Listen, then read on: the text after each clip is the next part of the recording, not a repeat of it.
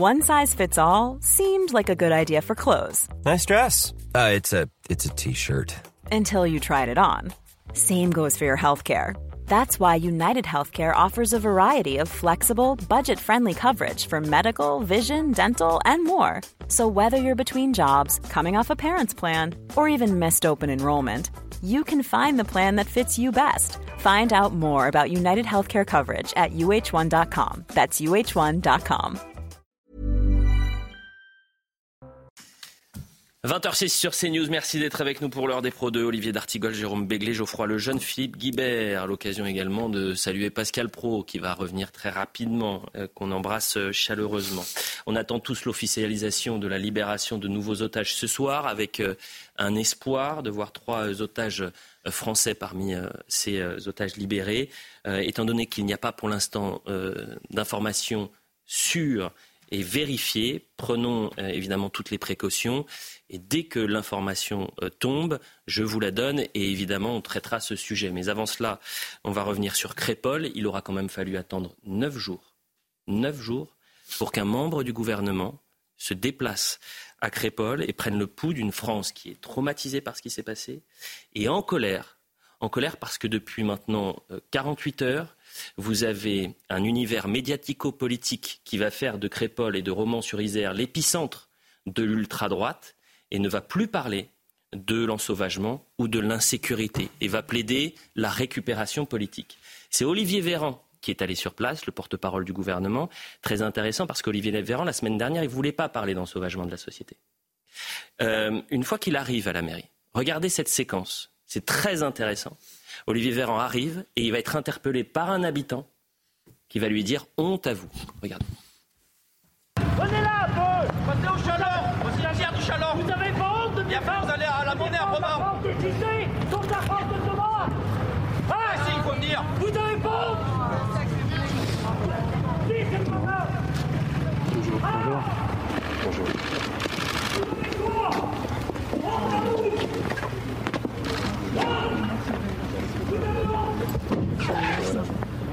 Bonjour, monsieur le ministre. Ça pourrait aller mieux. On va revenir parce qu'il a été interrogé. Il s'appelle André. C'est un homme qui a une veste jaune, mais ce n'est pas un gilet jaune, qui revient longuement sur cette colère-là. Et cette colère qui est partagée par des millions de Français aujourd'hui. Mais qu'est-ce que vous dit cette séquence-là, Geoffroy ? Elle dit beaucoup moins que la séquence qu'on va voir après, où on l'entend parler calmement cette fois-ci, et où il est d'une éloquence rare, c'est-à-dire qu'il résume en 2 minutes 30 tous les problèmes, je pense, que vous avez commencé à énumérer de cette France-là. Et après, qu'est-ce que, si vous voulez, moi je pense que ce qui est en train de se passer depuis samedi, non pas celui-là, mais celui d'avant, à Crépol, c'est une miniature de ce qui se passe en France depuis une trentaine d'années en réalité. C'est une agression barbare complètement injustifiée et de la part de gens qui n'avaient rien demandé à personne. De l'émotion, on salue la dignité, on salue le fait qu'il ne se passe rien. Ensuite, la recherche évidemment des suspects, l'omerta sur les suspects, qui est quand même sidérante. Et pour terminer, le retournement magistral de la part des politiques de gauche et des médias. On y viendra bien évidemment. On est en train d'assister aujourd'hui que le phénomène dont il faut parler... C'est la peste brune, alors qu'il y a 100 débiles qui ont essayé de faire n'importe quoi. Sur cette séquence, la forme est importante, parce que là aussi elle symbolise quelque chose. Vous avez un homme en colère... qui interpelle le porte-parole du gouvernement, et si vous regardez bien, à aucun moment il tourne la tête. Il aurait très bien pu aller le voir. C'est pas ça qui me choque. Il y a 2 choses qui me gênent dans cette image. D'abord, 9 jours pour qu'un membre du gouvernement se déplace là, c'est beaucoup. C'est quand même trop long. Je dis pas qu'il fallait y aller le lendemain, mais enfin il fallait dans les 48 heures ou 3 jours qui suivent que quelqu'un se déplace. Absolument. De haut rang. J'ai rien contre M. Véran, mais ça n'est que le porte-parole du gouvernement, et dans l'ordre protocolaire, je pense qu'on pouvait trouver mieux.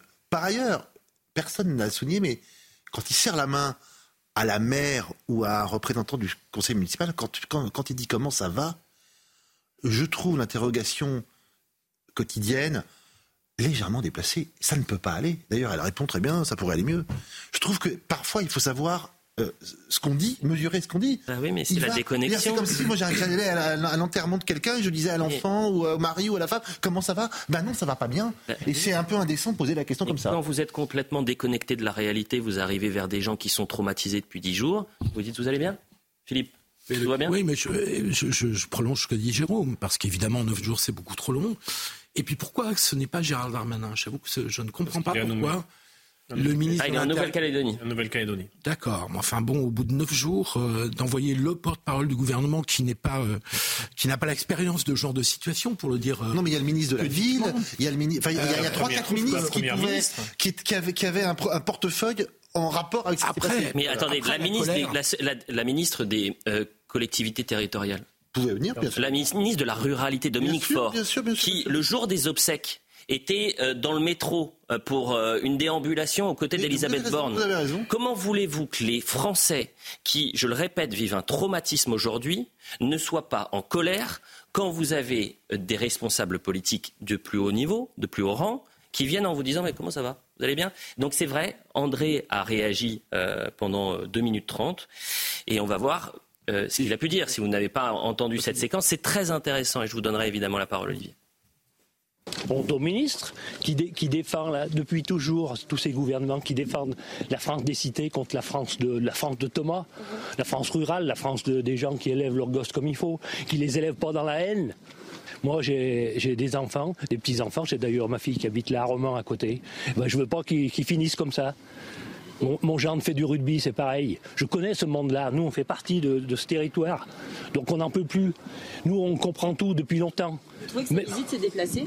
Mais non, mais sa visite, c'est juste le moment de le rencontrer et de lui faire sentir un peu, parce qu'ils sont trop dégonflés pour venir nous voir.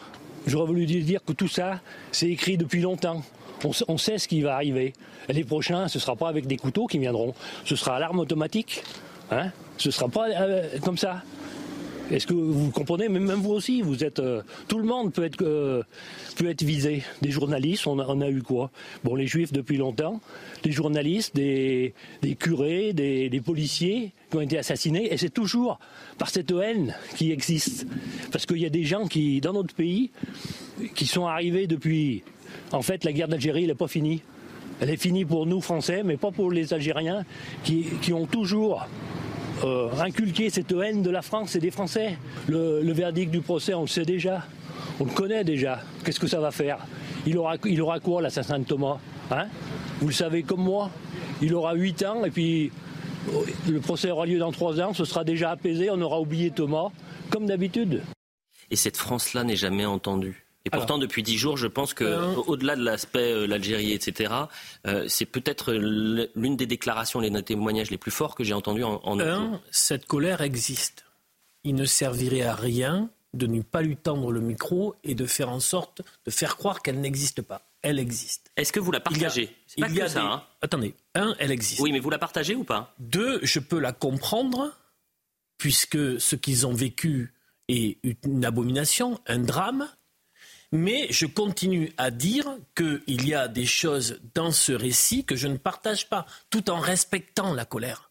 Quand je pense à nos concitoyens algériens, et je fais écho aux paroles de Jérôme Fourquet, qui était l'invité de Sonia Mabrouk ce matin sur CNews, qu'on entendra, en disant que ces quartiers populaires, ils sont pourris au quotidien par une partie de la jeunesse issue de l'immigration, qui est une minorité qui pose problème et qui peut aller au drame, au pire et à l'abîme, mais que la population, les milliers de personnes qui vivent dans ce quartier ne sont pas responsables de ce qui s'est passé. Et il faut continuer à le dire, à tenir ferme là-dessus, sinon on prend un toboggan. Vous partagez cette colère de cet homme, André, est-ce que vous la partagez, oui ou non ?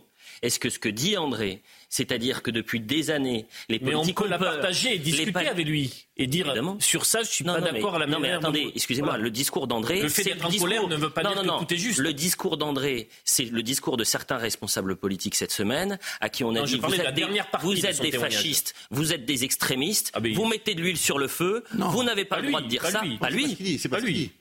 Bien évidemment, je dis que cette parole-là, elle est portée par des responsables politiques depuis le début de la semaine, à qui on dit vous mettez de l'huile sur le feu, parce que vous osez dire que dans les territoires ruraux en France, il y a un danger, l'insécurité, la haine de l'autre, etc. Des responsables politiques mettent de l'huile sur le feu, ça je le crois par ailleurs, on en discutera. Non mais Olivier a raison sur un point fondamental, qui est que le problème de nos banlieues, de la dérive hyper violente de nos banlieues, n'est pas le fait de l'ensemble des habitants du quartier. Non. Et qu'à chaque fois, c'est une minorité souvent liée au trafic de drogue. Et il semble, on verra l'enquête, mais que c'est les auteurs, c'était des petites mains du trafic de drogue à Romans-sur-Isère. Ils n'ont pas été condamnés pour de la drogue. Hein. Moi, j'ai vu le principal suspect, c'est vol, recel et port d'armes. Bon, d'accord. Enfin, donc la drogue, vous le mettez de côté, si vous me permettez. Je suis pas sûr qu'il faille le mettre de côté, si vous me permettez. En revanche, dans le quartier de la Monnaie, il est pourri par le trafic de drogue. Et la maire de Romans-sur-Isère, elle l'a rappelé. D'autre part, Elliot, il y a des témoignages comme quoi ces gamins violents, hyper violents, sont les petites mains du trafic de drogue. Donc, j'ai pas inventé ça. Mais je vous dis pas que vous avez donc évidemment que l'affaire n'a rien à voir avec le trafic de drogue, mais ce sont les petites mains des trafiquants de drogue, d'après beaucoup de témoignages dans le quartier. Et d'après donc, la dérive hyper violente de ces banlieues, c'est ça le problème. Et de ces banlieues, les habitants de ces banlieues, une grande partie des habitants de ces banlieues en sont aussi victimes. Et d'ailleurs, pour faire le lien avec un autre fait divers, je mets des guillemets à Dijon. Dijon, bien sûr. C'est encore un règlement de compte de trafic en drogue qui conduit complètement. Ou ça rafalait. Voilà. Ça rafalait. C'est l'ultra droite qui a rafalé à Dijon. Non, mais, c'est intéressant. Alors, si c'est intéressant, Philippe. Pourquoi je vous dis ça ? Vous passez tout de suite sur le reste. Non, parce que c'est lié. On va en parler de l'ultra-droite. C'est évidemment qu'il faut en parler. Et on verra ce qui s'est passé. D'ailleurs, ils ont été lourdement condamnés. Et tant mieux. Tant mieux les condamnations. Non mais tant mieux sur les condamnations. Tant mieux, mais j'aimerais que ça soit qu'il n'y ait pas de condamnation à géométrie variable. On est tout à fait d'accord. Et on y viendra un peu plus tard. Et moi j'ai aucun problème à dire que c'est pas l'ultra-droite le cœur du problème. Eh ben c'est pas ce qu'on a entendu ces 72 dernières heures. Moi j'ai aucun problème à le dire, mais ça n'empêche qu'il faut condamner, qu'on doit condamner l'ultra-droite qui n'a pas à venir faire la police dans les quartiers. On écoute Olivier Véran qui après ces déclarations, donc sa rencontre à la mairie avec des gendarmes, des pompiers et des élus, explique qu'il y a un risque de basculement. Ouais. Ce qui a coûté la vie à Thomas n'est ni un fait divers, ni une simple rixe en marge d'un bal de village. C'est un drame qui nous fait courir le risque d'un basculement de notre société si nous ne sommes pas à la hauteur. Affirmons-le ce matin avec clarté, les Français peuvent compter sur un État fort, sur des institutions inébranlables pour les protéger et pour rendre justice. Police, gendarmerie, tribunaux, élus locaux, dont je salue l'action, Madame la maire. À tous les niveaux, dans tous les territoires, le droit s'érige en rempart absolu. C'est grâce à lui et par lui que justice sera rendue pour Thomas. Le problème avec Olivier Véran, et c'est qu'on n'a pas la mémoire courte, mercredi dernier, il refusait de parler d'ensauvagement. Rappelez-vous, c'était en sortie de Conseil des ministres. En tant que porte-parole du gouvernement, en tant que citoyen français, en tant que député élu, en tant que père de famille, en tant qu'Auvergne-Rhône-Alpin, voisin de la Drôme, en tant que tout ce que vous voulez, je n'ai aucune velléité de rechercher la moindre explication pouvant justifier le fait qu'une bande de jeunes s'attaque de manière aussi sauvage à une population dans un territoire de la République, munie de couteaux, prenant le risque, voire peut-être même souhaitant donner la mort. Je crois que là, on peut avoir une unanimité de la communauté nationale pour considérer que ce type d'acte, le procureur aura l'occasion de dire si c'est en bande ou non, il doit être condamné pour ce qu'il est. Est-ce que ça reflète ce qu'est devenue la société française aujourd'hui ? Je suis peut-être un optimiste, mais je considère que notre société est plus solide que cela. Mais notre société sera d'autant plus solide qu'elle sera capable d'isoler et de sanctionner ceux qui s'extraient des lois de la République de cette manière-là. Est-ce que vous constatez ou pas, comme Gérald Darmanin, une forme d'ensauvagement ? Je ne rentre jamais, et vous le savez, dans des débats sémantiques. Je vous dis les choses.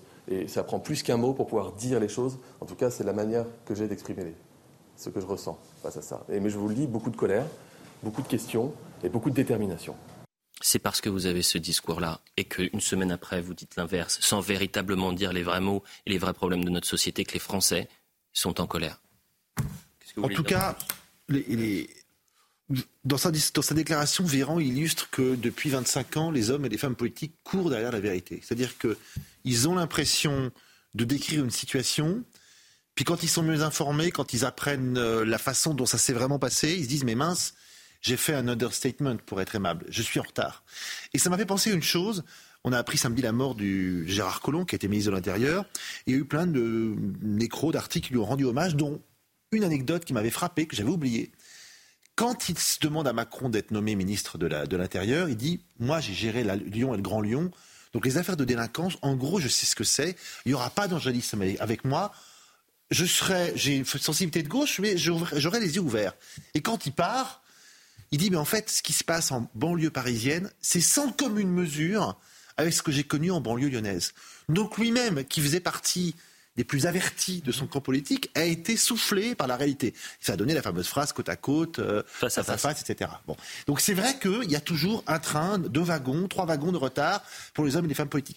Est-ce que c'est de l'aveuglement ? J'en sais rien. Ou est-ce que la réalité, l'ensauvagement, moi j'emploie le mot sans difficulté, va tellement plus vite que ce qu'on est capable d'accepter quand on est ministre, que d'une certaine façon, ça fait peur de s'avouer qu'on en est là. Non mais attends, s'ils ont peur, cher Jérôme, qu'ils fassent autre chose, hein. Parce qu'il y en a qui auront peut-être un peu plus de courage. Oui, mais ils fassent autre chose. Bah non, mais vous dites si c'est de la peur. Non, mais si c'est de la peur. Ils ont été élus. Non, mais ça, donc. Ils ont été nommés. Olivier Véran, il a été nommé. Il a été nommé d'une majorité dont il fait partie. Bon, donc. Mais bon, si vous me dites si c'est la peur qui gagne les rangs de la majorité. Mais c'est ce qui gagne les rangs de beaucoup de notre. Ça m'inquiète aussi. Vous me faites peur en disant ça. En revanche, le risque de basculement. Notre société et l'État n'est pas sans réponse. On peut quand même, par exemple, saluer le travail d'enquête judiciaire qui a été rondement mené. Mmh. On peut quand même saluer le fait que le parquet de Valence donne un certain nombre d'éléments aujourd'hui qui permettent de mieux comprendre ce qui s'est passé. Mmh. On peut quand même se dire que la justice a commencé son travail et que les choses... c'est un message donné à la société aussi. Après les émeutes, il semblerait que la main de la justice n'ait pas tremblé, qui est quand même une des... Non mais vous me permettez... Parce que sinon on ne le dit pas ça. Non mais vous parlez de la justice, déjà c'est peut-être le travail de la police avec également de la gendarmerie et des enquêteurs qui sont sur le pont. On notera quand même qu'on a mis une semaine avant qu'il n'y ait que le JDD qui dévoile l'identité des suspects. Je vois déjà... On s'en doutait un peu. Hein. Pardon ? On s'en doutait un peu. Hein. Mais c'est pas la question. Ça paraît de ça le problème. En fait, ce qui est intéressant, c'est que tout le monde savait, mais on ne l'avait pas dit. Est-ce qu'on écoute Thibault de Montbrial sur le risque de basculement ? On l'écoute parce que ça, c'est justement la question qu'on doit se poser. Est-ce qu'aujourd'hui, on est face à deux sociétés qui sont face ? Et aujourd'hui, on a Olivier Véran, qui est un cadre socialiste depuis 25 ans, un politicien socialiste, qui vient découvrir... la roue en expliquant qu'on est au bord du basculement. Mais bien sûr qu'on est au bord du basculement. Bien sûr qu'on est au bord du basculement. Les choses peuvent aller très vite. Ça peut, le pire n'est jamais sûr, mais on peut aussi avoir un basculement en quelques jours. S'il y a 1, 2, 3 faits de très grande violence qui s'enchaînent, les choses peuvent aller très vite. C'est-à-dire la guerre civile, c'est-à-dire non, mais la guerre civile. Moi, la guerre civile, c'est une expression qui ne veut rien dire. Ce qui a un sens. C'est des émeutes, le risque d'un enchaînement de très grande violence. Ça, c'est une vraie possibilité. Une guerre civile, ça implique sur une durée très longue des camps constitués, équipés, avec un commandement, avec du matériel, etc. Je ne veux pas rentrer là-dedans. Okay. Ce que je veux dire, c'est qu'on peut avoir, par contre, des séquences de violence qui conduisent à une forme d'effondrement. Pourquoi ? Parce qu'aujourd'hui, nous payons... non pas 2 ans, non pas 7 ans, nous payons 40 ans de lâcheté, de renoncement, de poussière sous le tapis. Vous parliez de Gérard Collomb il y a un instant, Jérôme Béglé. Rappelez-vous de son tweet et de sa déclaration en octobre 2022. Je suis heureux de voir qu'Emmanuel Macron prend le sujet de l'insécurité et de l'immigration en main. 5 ans de perdu. Oui. Gérard Collomb. Il explique d'ailleurs comme ça sa démission, en tout cas son retrait de Beauvau. Il va falloir aller un petit peu plus loin que les déclarations où tout le monde se renvoie la balle. Je trouve que c'est pas très intéressant. Ce qu'il va falloir, est-ce qu'on est capable de réfléchir et de trouver des politiques qui soient efficaces et opérationnelles ? Parce que sinon, c'est de la politique politicienne. Ouais. Et je trouve ça pas d'intérêt. Un des sujets, on l'a abordé la semaine dernière avec Pascal Praud, c'est celui des armes dans les quartiers, des armes blanches, mais aussi des autres armes. La législation, aujourd'hui, c'est 1 an de prison et 15 000 €, j'ai vérifié. Hein le principal suspect, c'était 200 € d'amende. Et qui n'est quasiment jamais appliqué. Bon, bah là, à l'évidence, il y a par exemple une politique pénale à monnaie qui est peut-être un peu plus ferme, qui doit être forcément beaucoup plus ferme. Alors, le problème, c'est que si je regarde dans les autres pays d'Europe, il n'y a pas de politique pénale ou de politique répressive, on va employer le mot, qui ait donné des fruits probants.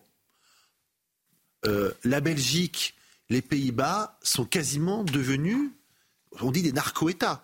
C'est-à-dire qu'il y a une puissance de trafic de drogue qui monte très haut dans la hiérarchie de l'administration, voire politique. Donc en fait, la France ne réussit pas, mais je n'arrive pas à avoir autour de nous le modèle duquel on pourrait s'inspirer. La publicité, on revient dans un instant. Vous entendrez ces lycéens qui ont rencontré Olivier Véran, qui était présent et qui a rendu hommage, parce qu'il y a eu un hommage qui a été accordé à Thomas dans son lycée cet après-midi. C'est très intéressant là aussi.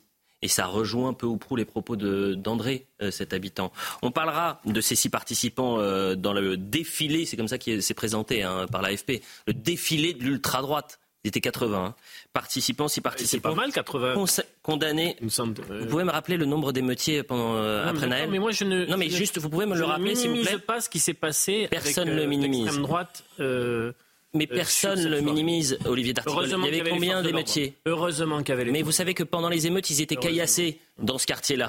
Ils étaient caillassés. Et vous avez entièrement raison. Heureusement que les forces de l'ordre étaient là. Ah non, faut pas l'être. Non. Mais défilé de l'ultra-droite avec 80 personnes, encore une fois, ils étaient combien pendant les émeutes dans toute la France ? La publicité. On poursuit l'heure des pros et le déplacement d'Olivier Véran, le porte-parole du gouvernement, à Crépol. Et puis ensuite, il s'est rendu à Romans-sur-Isère, dans le lycée de Thomas, pour un hommage. Écoutez ces lycéens, puisqu'il y a eu une minute de silence et puis d'applaudissements en hommage à Thomas, 16 ans, qui devait fêter ses 17 ans le 6 décembre prochain. Écoutez ces lycéens qui réagissent et qui, là aussi, ne sont pas dupes. Déjà, quand on m'a dit que le ministre Olivier Véran venait, je pensais qu'il allait prendre la parole. Alors que là, en revanche, honnêtement, je ne sais pas du tout pourquoi il était là. Il n'a pas pris la parole. Je pense qu'il était là pour son image. Parce que quand même, quand on vient dans un lycée où un jeune garçon est décédé de manière vraiment atroce, je pense que la moindre des choses, c'est qu'il est connu. Du coup, les gens parlent de lui, donc je pense qu'un petit discours aurait été le bienvenu. Pardon. Là, en revanche, il n'en a pas fait. Je trouve ça irrespectueux, entre guillemets. Il aurait fallu qu'Olivier Véran fasse au moins un petit discours. Il était ancien ministre de la Santé.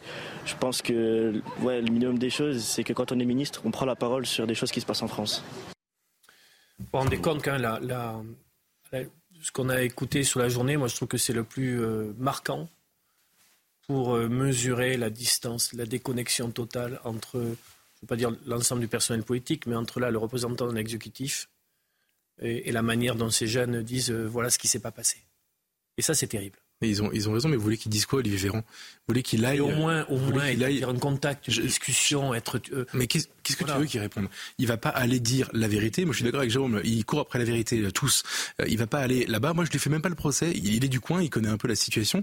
Et je pense pas qu'il soit complètement aux fraises sur la question de l'insécurité. Mais qu'est-ce que tu veux qu'il aille leur dire ? Vous avez raison, ça fait 40 ans qu'on a arrêté de vous protéger, ça fait 40 ans qu'il n'y a plus de frontières dans ce pays, ça fait 40 ans qu'il n'y a pas de politique pénale, ça fait 40 ans qu'il n'y a aucun responsable politique. Alors, j'aurais adoré, mais c'est pas... La question de l'immigration, là, alors, je vais y venir à la question de l'immigration, parce que moi, je veux bien débattre. Philippe et toi, vous avez eu le même réflexe. D'ailleurs, c'est intéressant. On voit bien les clivages droite-gauche qui s'opèrent. La première chose qui vous vient à l'esprit, c'est de dire attention à Romans-sur-Isère, c'est pas que des gens comme ça. Mais personne ne dit l'inverse. Mais c'est bon, c'est la première chose qui vient à l'esprit quand même. Moi, j'ai réagi au monsieur en colère. Je vais te citer. Qui disait France des cités contre France de Crépol. Mais malheureusement, c'est ce qui s'est passé. Mais moi, peut-être que vous êtes là-dedans. Moi, je ne suis pas là-dedans. Mais tu as tort. Tu as tort. Je ne veux pas. C'est des mecs de cité qui veulent aller planter des blancs. C'est ça qui s'est passé. En faire le récit, c'est installé. Reste dans ton récit. C'est dans ton récit qu'on est depuis 40 ans. Faites des reportages sur la vie dans les cités concernant les travailleurs du petit. Je vous arrête un instant. Vous avez raison. Moi, je rêverais de faire des reportages dans le quartier de la Monnaie. C'est impossible. C'est très compliqué, Olivier. Ouais. C'est très... Ah non, non, non, c'est très, très compliqué. Mais... Non, moi, j'aimerais bien aller... des habitants des cités populaires. Olivier, Olivier. Ceux du premier métro, du petit matin, ceux du premier bus, de la voiture, et qui partent. Olivier, souvent, les travailleurs dont on a parlé sur la crise sanitaire, Olivier, ceux qui ne pouvaient pas télétravailler, s'il vous plaît, Olivier, s'il vous plaît, juste un instant. Je suis désolé, c'est insupportable, il n'y a rien de... Moi, je ne dis pas ça. Je dis c'est bien plus simple. Attendez, c'est bien plus simple d'aller boulevard Saint-Germain pour faire un reportage de 3 heures que d'aller 10 minutes dans le quartier. Mais est-ce que nous sommes d'accord que l'écrasante proportion de la population de ces quartiers populaires, c'est des travailleurs, c'est des gens qui ont peur que la voiture ne démarre pas le matin, qui vont faire des travaux souvent contraignants, qui ont été obligés de quitter d'ailleurs les agglos, la métropolisation pour aller vers des endroits où ils pouvaient essayer de vivre mieux. C'est tout. Leur invisibilité dans le débat public est un problème. Mais continuez à enfoncer des portes ouvertes. Personne ne dit l'inverse. Pourquoi vous jugez portes ouvertes ? Personne ne dit l'inverse de ça. Mais quand tout le monde est d'accord. Tout le monde est d'accord. Alors justement, pourquoi ? Tu sais pourquoi j'ai fait ça ? Parce que le samedi, Elliot a diffusé un témoignage d'un videur de boîte de nuit qui racontait ses problèmes d'insécurité. Et il avait une phrase qui m'a beaucoup marqué parce que je pense que tous les Français pensent ça. Il finissait toutes ses phrases par « c'est toujours les mêmes, c'est toujours les mêmes, c'est toujours les mêmes ». Alors maintenant, viens m'expliquer. J'ai rien contre les travailleurs, ils sont très courageux. Les travailleurs, les gens qui vont dans les péages, etc. J'ai envie de les défendre, moi aussi. Mais je vais juste te demander de m'expliquer en quoi j'ai tort quand je te dis que les gens qui sont dans le trafic de drogue, c'est toujours les mêmes. Les gens qui plantent des gens, c'est toujours les mêmes. Les délinquants, c'est toujours les mêmes. Les dealers, c'est toujours les mêmes. C'est toujours les mêmes. Et ils sont issus de l'immigration. Et la question des prénoms, c'est marrant parce que, comme dit Philippe, on le savait tous. Sauf qu'en attendant, il fallait que quelqu'un le dise pour qu'on puisse enfin arriver à la conclusion qu'en réalité, personne n'a été surpris par cette information. Parce que, Olivier, c'est toujours les mêmes. Et c'est ceux-là dont tu veux pas parler. Bah, si, il faut en parler, mais bien sûr que si, on en parle. C'est eux qui tiennent. Vous qui parlez pas des autres. Quand Elliot dit qu'on ne peut pas aller faire des reportages là-dessus, c'est pas à cause de l'ensemble. J'ai pas dit qu'on ne pouvait pas, j'ai dit que c'était compliqué de les faire. C'est à cause des gens qui contrôlent le quartier. Les gens qui contrôlent les quartiers, c'est une minorité violente. Mais oui. Dont je pense qu'elle est peu ou prou liée au trafic de drogue, et souvent complètement liée, et que c'est ça le cœur du problème. Et que les habitants du quartier de la Monnaie, par exemple, la majorité, souffrent de cette situation. Et quand vous proposez à un habitant de ce quartier de quitter et d'aller dans le centre-ville, il y va du jour au lendemain. Puisqu'on est dans les non-dits, je pense que le plus gros non-dit en France en ce moment, c'est pas tant les Français issus d'immigration qui tapent, frappent, sont incivils, c'est l'ampleur du trafic de drogue. Je pense que la France... Et les armes, mais qui ne sont qu'une conséquence du trafic de drogue, parce que pour protéger mon point de deal, mon secteur, mon quartier, mon machin, je vais tout faire et je vais avoir des armes. Mais ça génère tellement d'argent. On a tellement été lâche et conciliant avec les consommateurs, parce que pour qu'il y ait une offre, il faut qu'il y ait une demande, et pour qu'il y ait une demande, il faut qu'il y ait une offre. On a tellement été lâche avec eux qu'on a laissé proliférer un business qui est en train de nous dépasser tous. C'est toujours intéressant. On a acheté la paix sociale. On a acheté la paix sociale pour des très mauvaises raisons, et cette paix sociale est en train de se retourner contre nous. Je pense que c'est le plus gros non-dit, et pendant longtemps, et jusqu'à l'affaire Palmade, consommer de la drogue, c'était pas bien, mais c'était pas non plus très grave. Et il y a eu une espèce de réveil abrupt, difficile et sordide où on s'est dit c'est ça la drogue. Il est trop tard. Écoutons la maire de Romans-sur-Isère. C'était hier. Je ne sais pas si vous avez vu cette séquence. Après la mobilisation de ce groupuscule d'ultra-droite, le préfet de la Drôme, qu'on n'avait pas entendu de la semaine, a décidé de se rendre sur place, de faire un point presse accompagné de la maire. Le préfet a donné quelques mots, mais écoutez la maire de Romans-sur-Isère, parce qu'elle dit c'est une colère silencieuse. Je veux bien qu'on condamne ces 80 à 100 extrémistes. Il faut les condamner. Mais le vrai problème dans ce quartier-là, c'est qu'on a investi 150 millions d'euros depuis 2014 et que l'insécurité n'a fait qu'augmenter. Elle a raison. Quand on arrive dans cette situation-là, ça traduit bien un ras-le-bol qui dépasse largement les frontières d'un territoire. C'est un ras-le-bol aussi, c'est peut-être et très certainement l'expression des silencieux. Le Premier ministre a parlé d'ensauvagement, j'ai bien entendu le terme, donc à l'ensauvagement, il faut des réponses qui correspondent à ce niveau de délinquance. Un niveau de délinquance aussi dont on retrouve les racines dans la radicalisation, ça c'est un fait, que l'on retrouve aussi dans le trafic de drogue et que l'on retrouve aussi dans une forme de montée en puissance de la délinquance, mais aussi de la violence avec des individus pour lesquels, si on applique des méthodes qui sont peut-être recevables sur des gens qui ont un minimum d'éducation, ça peut éventuellement marcher, mais sur des personnes qui n'en ont absolument pas, qui sont, si je reprends les termes du ministre de l'Intérieur, sauvages, il faut d'autres méthodes. Je propose d'écouter à présent Mathilde Ibanez, notre reporter, qui revient sur Romans-sur-Isère, une ville de 30 000 habitants et dont un quartier, le quartier de la Monnaie, qui est désormais sous haute sécurité.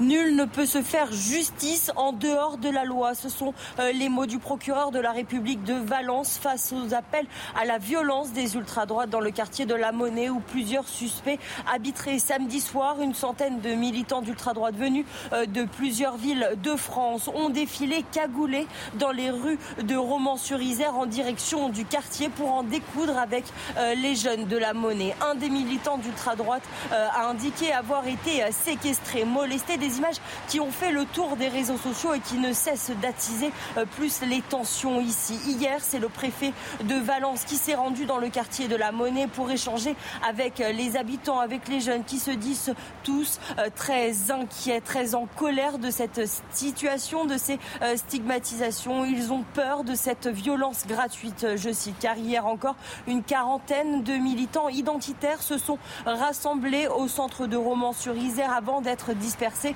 par les forces de l'ordre. Alors, beaucoup de personnes, des gens que nous avons rencontrés, que ce soit au quartier de La Monnaie ou encore à Romans-sur-Isère ou Crépol, ont peur des représailles, ont peur des violences, des règlements de compte entre ces deux camps. Ils craignent pour leur sécurité, pour leur vie et espèrent vraiment que la situation s'apaisera rapidement.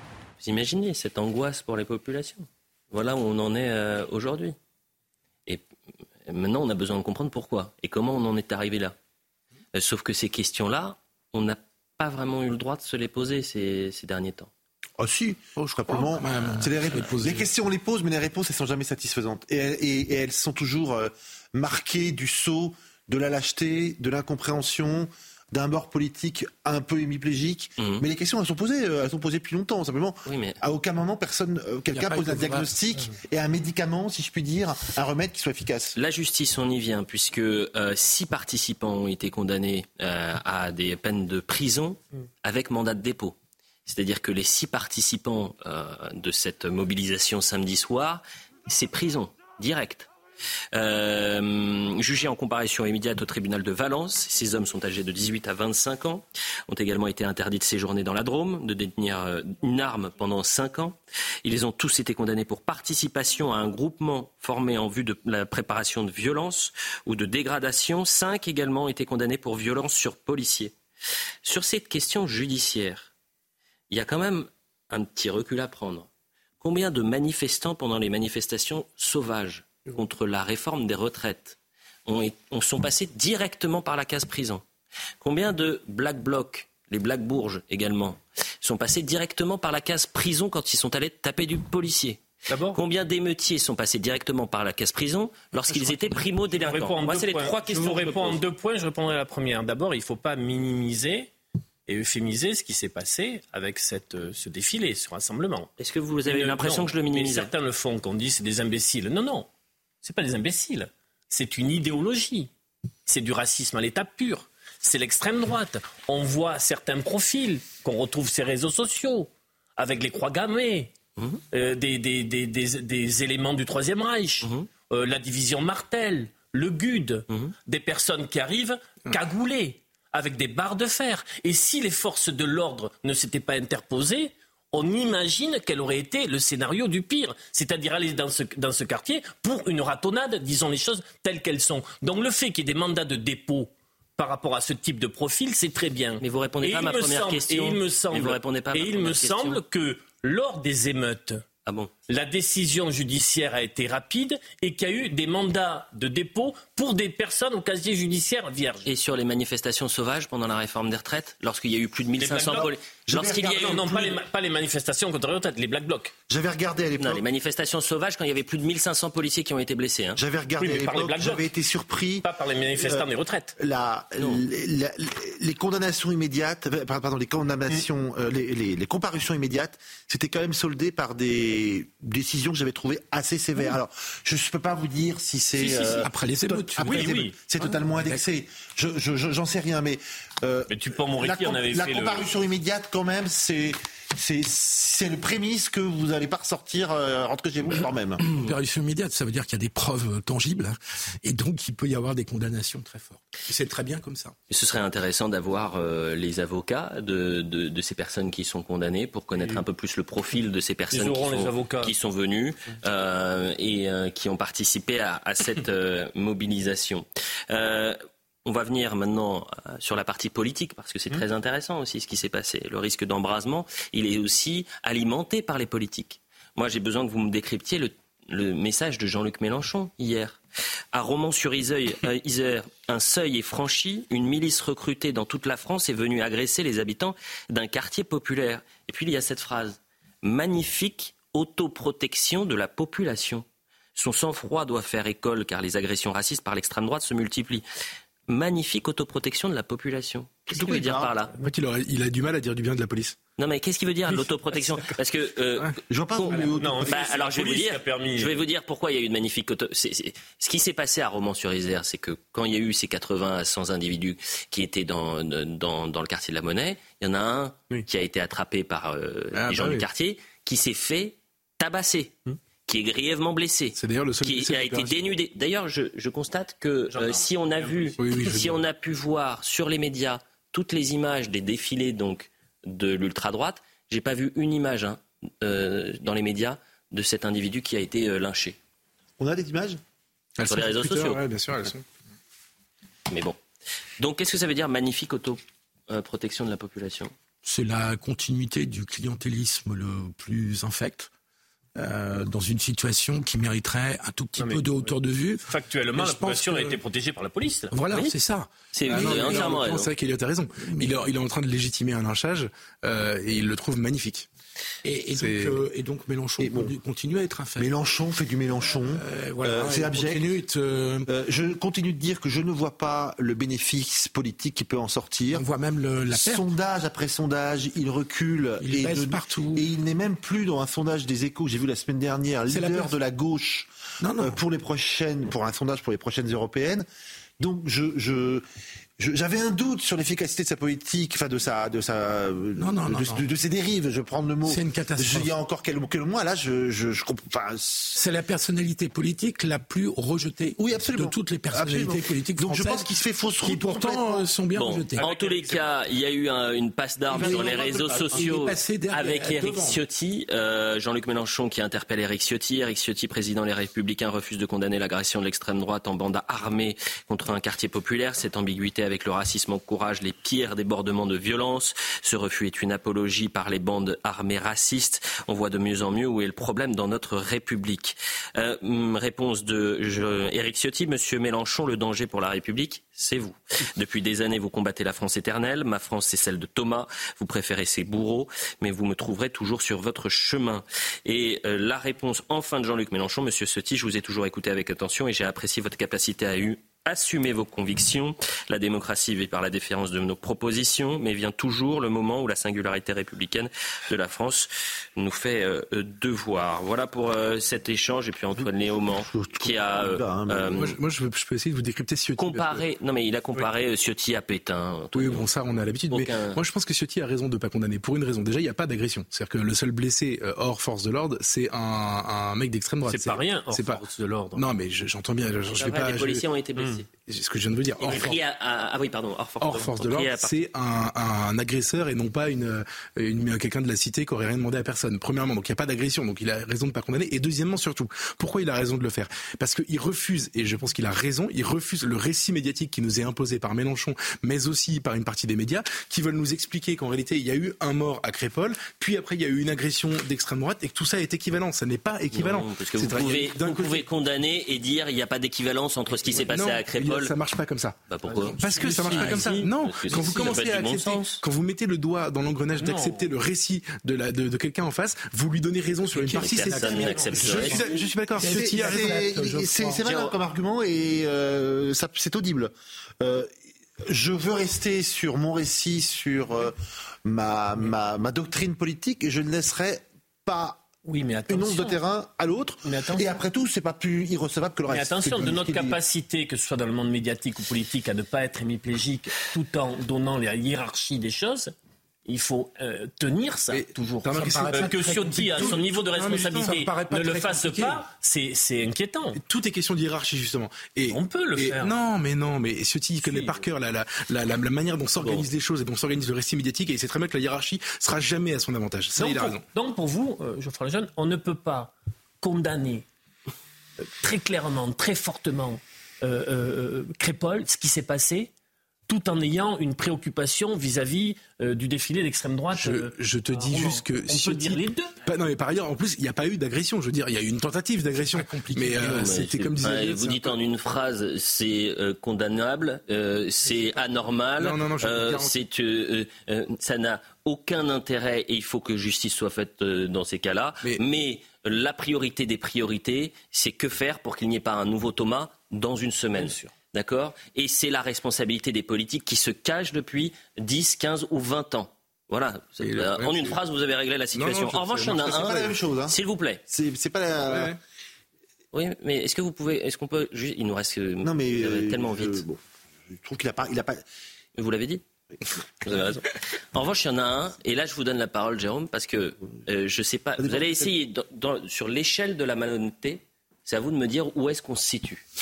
Et je vous parle de Fabien Roussel. Fabien Roussel qui est venu des dizaines de fois ici, bien évidemment, qui a toujours été le bienvenu comme tout responsable politique. Fabien Roussel qui était bien content quand les médias, à juste titre d'ailleurs, ont pu relayer quand il a été comparé à un collabo en disant que c'était un scandale. Fabien Roussel, n'oublions pas, qui était le premier à taper dans la main de Jean-Luc Mélenchon pour que le Parti communiste récupère des sièges aux législatives. Fabien Roussel, cet après-midi, nous explique, sur France Inter, bien évidemment, que la montée de l'extrême droite, la montée de la haine, c'est notre groupe. C'est le journal du dimanche, cher Geoffroy. C'est le JDD, c'est Europe 1 et c'est CNews. Voilà le problème pour Fabien Roussel. Et c'est toute l'instrumentalisation politique que je dénonce. Je l'ai vu arriver. Je l'ai vu arriver d'abord par les médias de Bolloré, je le dis, CNews, Europe 1, le JDD ce dimanche. Je vois comment ils ont fait de ce sujet un sujet d'actualité pour le mettre en une des médias et pour faire en sorte que l'extrême droite derrière, dans la foulée, Marine Le Pen, Bardella, Marion Maréchal, Le Pen, Zemmour et compagnie ont tweeté toutes les heures pour imposer ce sujet dans l'actualité. C'est ce climat de haine qui, aujourd'hui, que je vois s'étendre dans mon pays aujourd'hui et qui m'inquiète. Et c'est pour ça que j'alerte. J'alerte chacun, justement, à mesurer les propos qui peuvent être tenus dans ces médias. Quand j'entendais hier à la télévision sur Europe 1, découvrir dans le JDD les noms de ceux qui ont commis ces crimes atroces et la liste des noms en une. C'est un appel à faire vengeance soi-même. C'est un recul terrible dans de notre civilisation. Ce sont des propos qui sont diffamants. C'est une cible qu'il met sur le dos de rédactions et de journalistes. Fabien Roussel, qui était beaucoup moins prolixe quand c'était pour savoir où placer Staline en camarade ou pas camarade, a des élèves. Donc écoutez, franchement, quand je vois ça... Ce qui est très intéressant, c'est qu'il est outré par la liste des noms. C'est quoi le problème en fait ? C'est que les agresseurs soient d'origine immigrée. C'est un problème. Moi j'appelle ça c'est un problème avec le réel en fait. Je suis désolé. On n'a fait que dire une réalité et il a un problème avec ça. Donc c'est le début du commencement. C'est possible de pouvoir contester. Non mais c'est pas. Ça, c'est débat. Non mais c'est l'argument que je conteste. C'est pas le. Il a le droit de pas être d'accord. Premièrement et excusez-moi.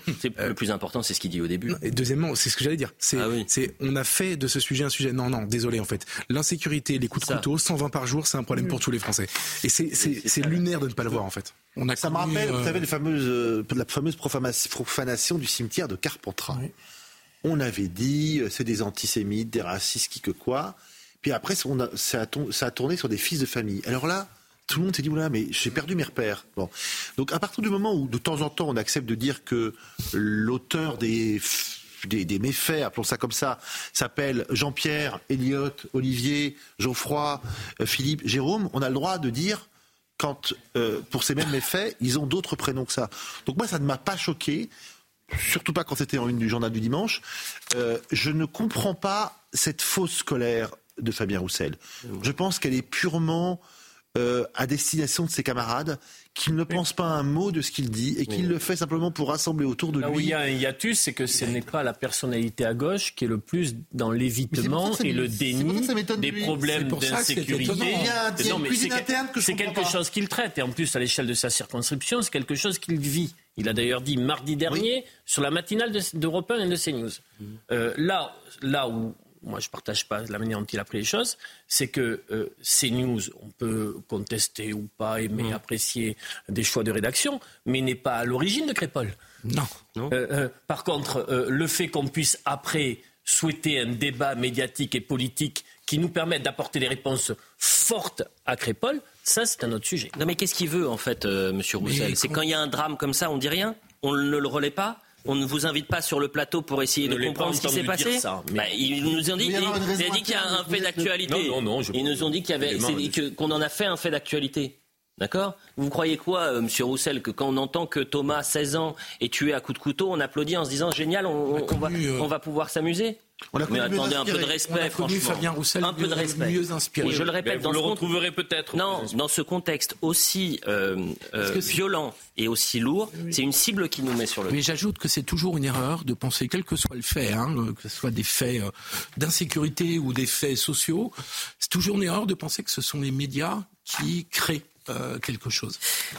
Il a l'expérience sur 30 ans, le monde... Non, mais en espérant que tu l'as dit tout à l'heure, nous permettent d'aller vers quelle réponse, quelle priorité, comment, à quel rythme, avec quel moyen. Mais il le fait sur France Inter, comme d'habitude. Ce qui est intéressant, c'est que Léa Salamé lui répond « Qu'est-ce que ça veut dire ? » Ça veut dire qu'il ne fallait pas en parler, et là, on le sent mal à l'aise. Mais passons, c'est pas bien grave. Le plus important, et c'est pour ça que j'ai commencé l'émission en vous disant « Si une nouvelle information arrive sur la libération des otages, je vous la donne. » Depuis quelques jours, moi, je n'ose même pas me mettre à la place de ces familles qui sont dans l'angoisse permanente, qui vivent un enfer depuis le 7 octobre. Et donc, à des suppositions sans confirmation, je trouve ça trop dur de traiter ce sujet-là. Parce que je m'imagine les téléspectateurs qui ont des proches qui sont aujourd'hui pris en otage et qui sont tremblants en se disant peut-être qu'ils vont m'apporter quelque chose. Et si je vous dis il y aurait trois otages français qui vont être libérés alors que c'est pas trois, je m'en voudrais. Voilà. Donc je préfère pas vous donner des informations. On a la quasi-conviction qu'il y en aura un, mais... Oui, mais vous voyez... Le reste, on n'en sait rien. Jérôme, c'est... Non, là, parce que une liste est sortie et on met... Je sais, Jérôme. J'entends... Mais évidemment, j'ai cette information. Mais je me mets à la place des familles. Bien sûr. Et je ne veux... Moi, j'arrive pas à dire cela. Donc en revanche, ce que je peux vous dire, c'est que la trêve, qui devait durer 4 jours, est prolongée. Donc on voit le sujet d'Augustin Donadieu et ensuite on en parle. Des sourires, des larmes, mais à chaque fois, ce besoin irrépressible de s'enlacer, comme pour réaliser la fin du cauchemar. Ces anciens otages du Hamas sont arrivés quelques heures plus tôt par la terre ou par les airs. Ils ont été rapidement pris en charge par les médecins. L'état physique des enfants et des mères qui sont arrivés est maintenant stable. Ils font l'objet d'une évaluation médicale et émotionnelle par les médecins et les psychologues de l'hôpital. Ils se trouvent dans un complexe privé et spécialisé.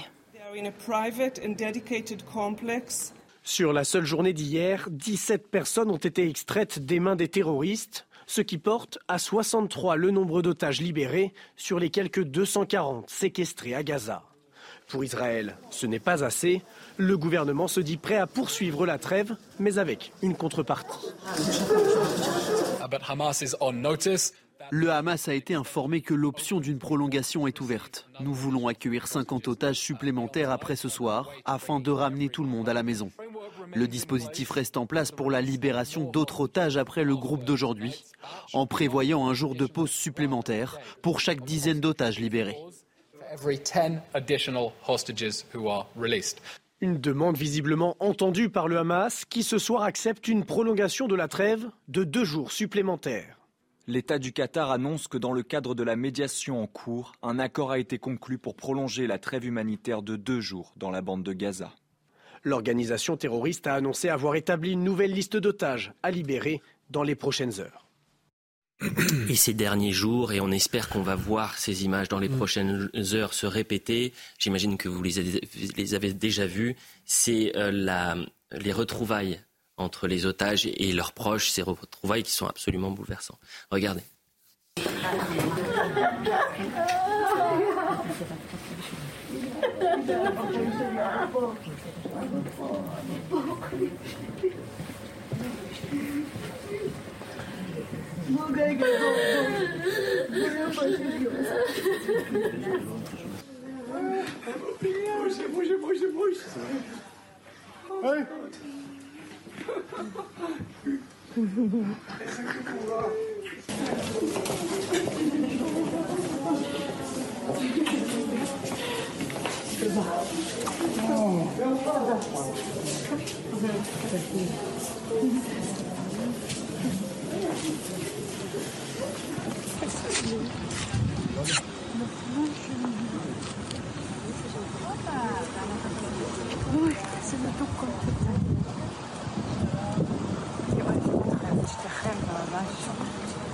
Voilà, prions pour que ces images se répètent ces prochaines heures. La dernière information qui est tombée, 11 otages du Hamas actuellement en route vers Israël. Et donc pensez aux otages français également. Elia, Ofer, Mia, Orion, Ohad, Eitan, Sahar et Erez. Espérons que très rapidement ils soient libérés. Sébastien Lecornu, le ministre des Armées, sera l'invité demain matin de Sonia Mabrouk. L'émission s'achève et on retrouve bien évidemment notre Olivier Benkemoun national. Cher Olivier, bonsoir. Quel est le programme ce soir, cher Olivier ? Le programme, c'est de suivre en direct tout ce qui va se passer dans quelques minutes en Israël. Vous l'avez dit, 11 otages israéliens tirés des griffes du Hamas sont maintenant entre les mains de la Croix-Rouge. Et c'est passé il y a un peu plus d'une heure et demie. Donc on va avoir des images d'ici quelques minutes. Vous savez que le tracé est assez long pour arriver jusqu'en Israël, pour avoir ces images en direct. Et parallèlement, on regardera aussi du côté de la prison israélienne de Ofer, où se fait aussi l'échange, et les prisonniers palestiniens vont partir. La seule question ce soir qui nous préoccupe, qui nous angoisse également, c'est est-ce que Eitan, est-ce que Erez, est-ce que Sahar font partie de ceux qui sont libérés. On se retrouve dans un instant. Merci, cher Olivier Benkemoun. Merci à tous les quatre pour cette émission. Arnold Cara était à la réalisation, David Tonnelier à la vision, Rodrigue Prado, son Benjamin No, Lucas Gonsalves et Florian Doré à la préparation également de cette émission. On embrasse chaleureusement Pascal Praud. Sauf s'il est contagieux. Mais quel contagieux ? Pas du tout, puisque vous savez qu'est-ce qu'il y a. Il n'a pas assez porté le masque. Laissez-le tranquille, arrêtez de donner des fausses. Vous êtes les deux, les rois des fake news, vous dites n'importe quoi, il va revenir très rapidement, il est juste occupé, et il va revenir dans les prochaines heures, prochains jours. On vous embrasse dans un instant, c'est le meilleur de l'info.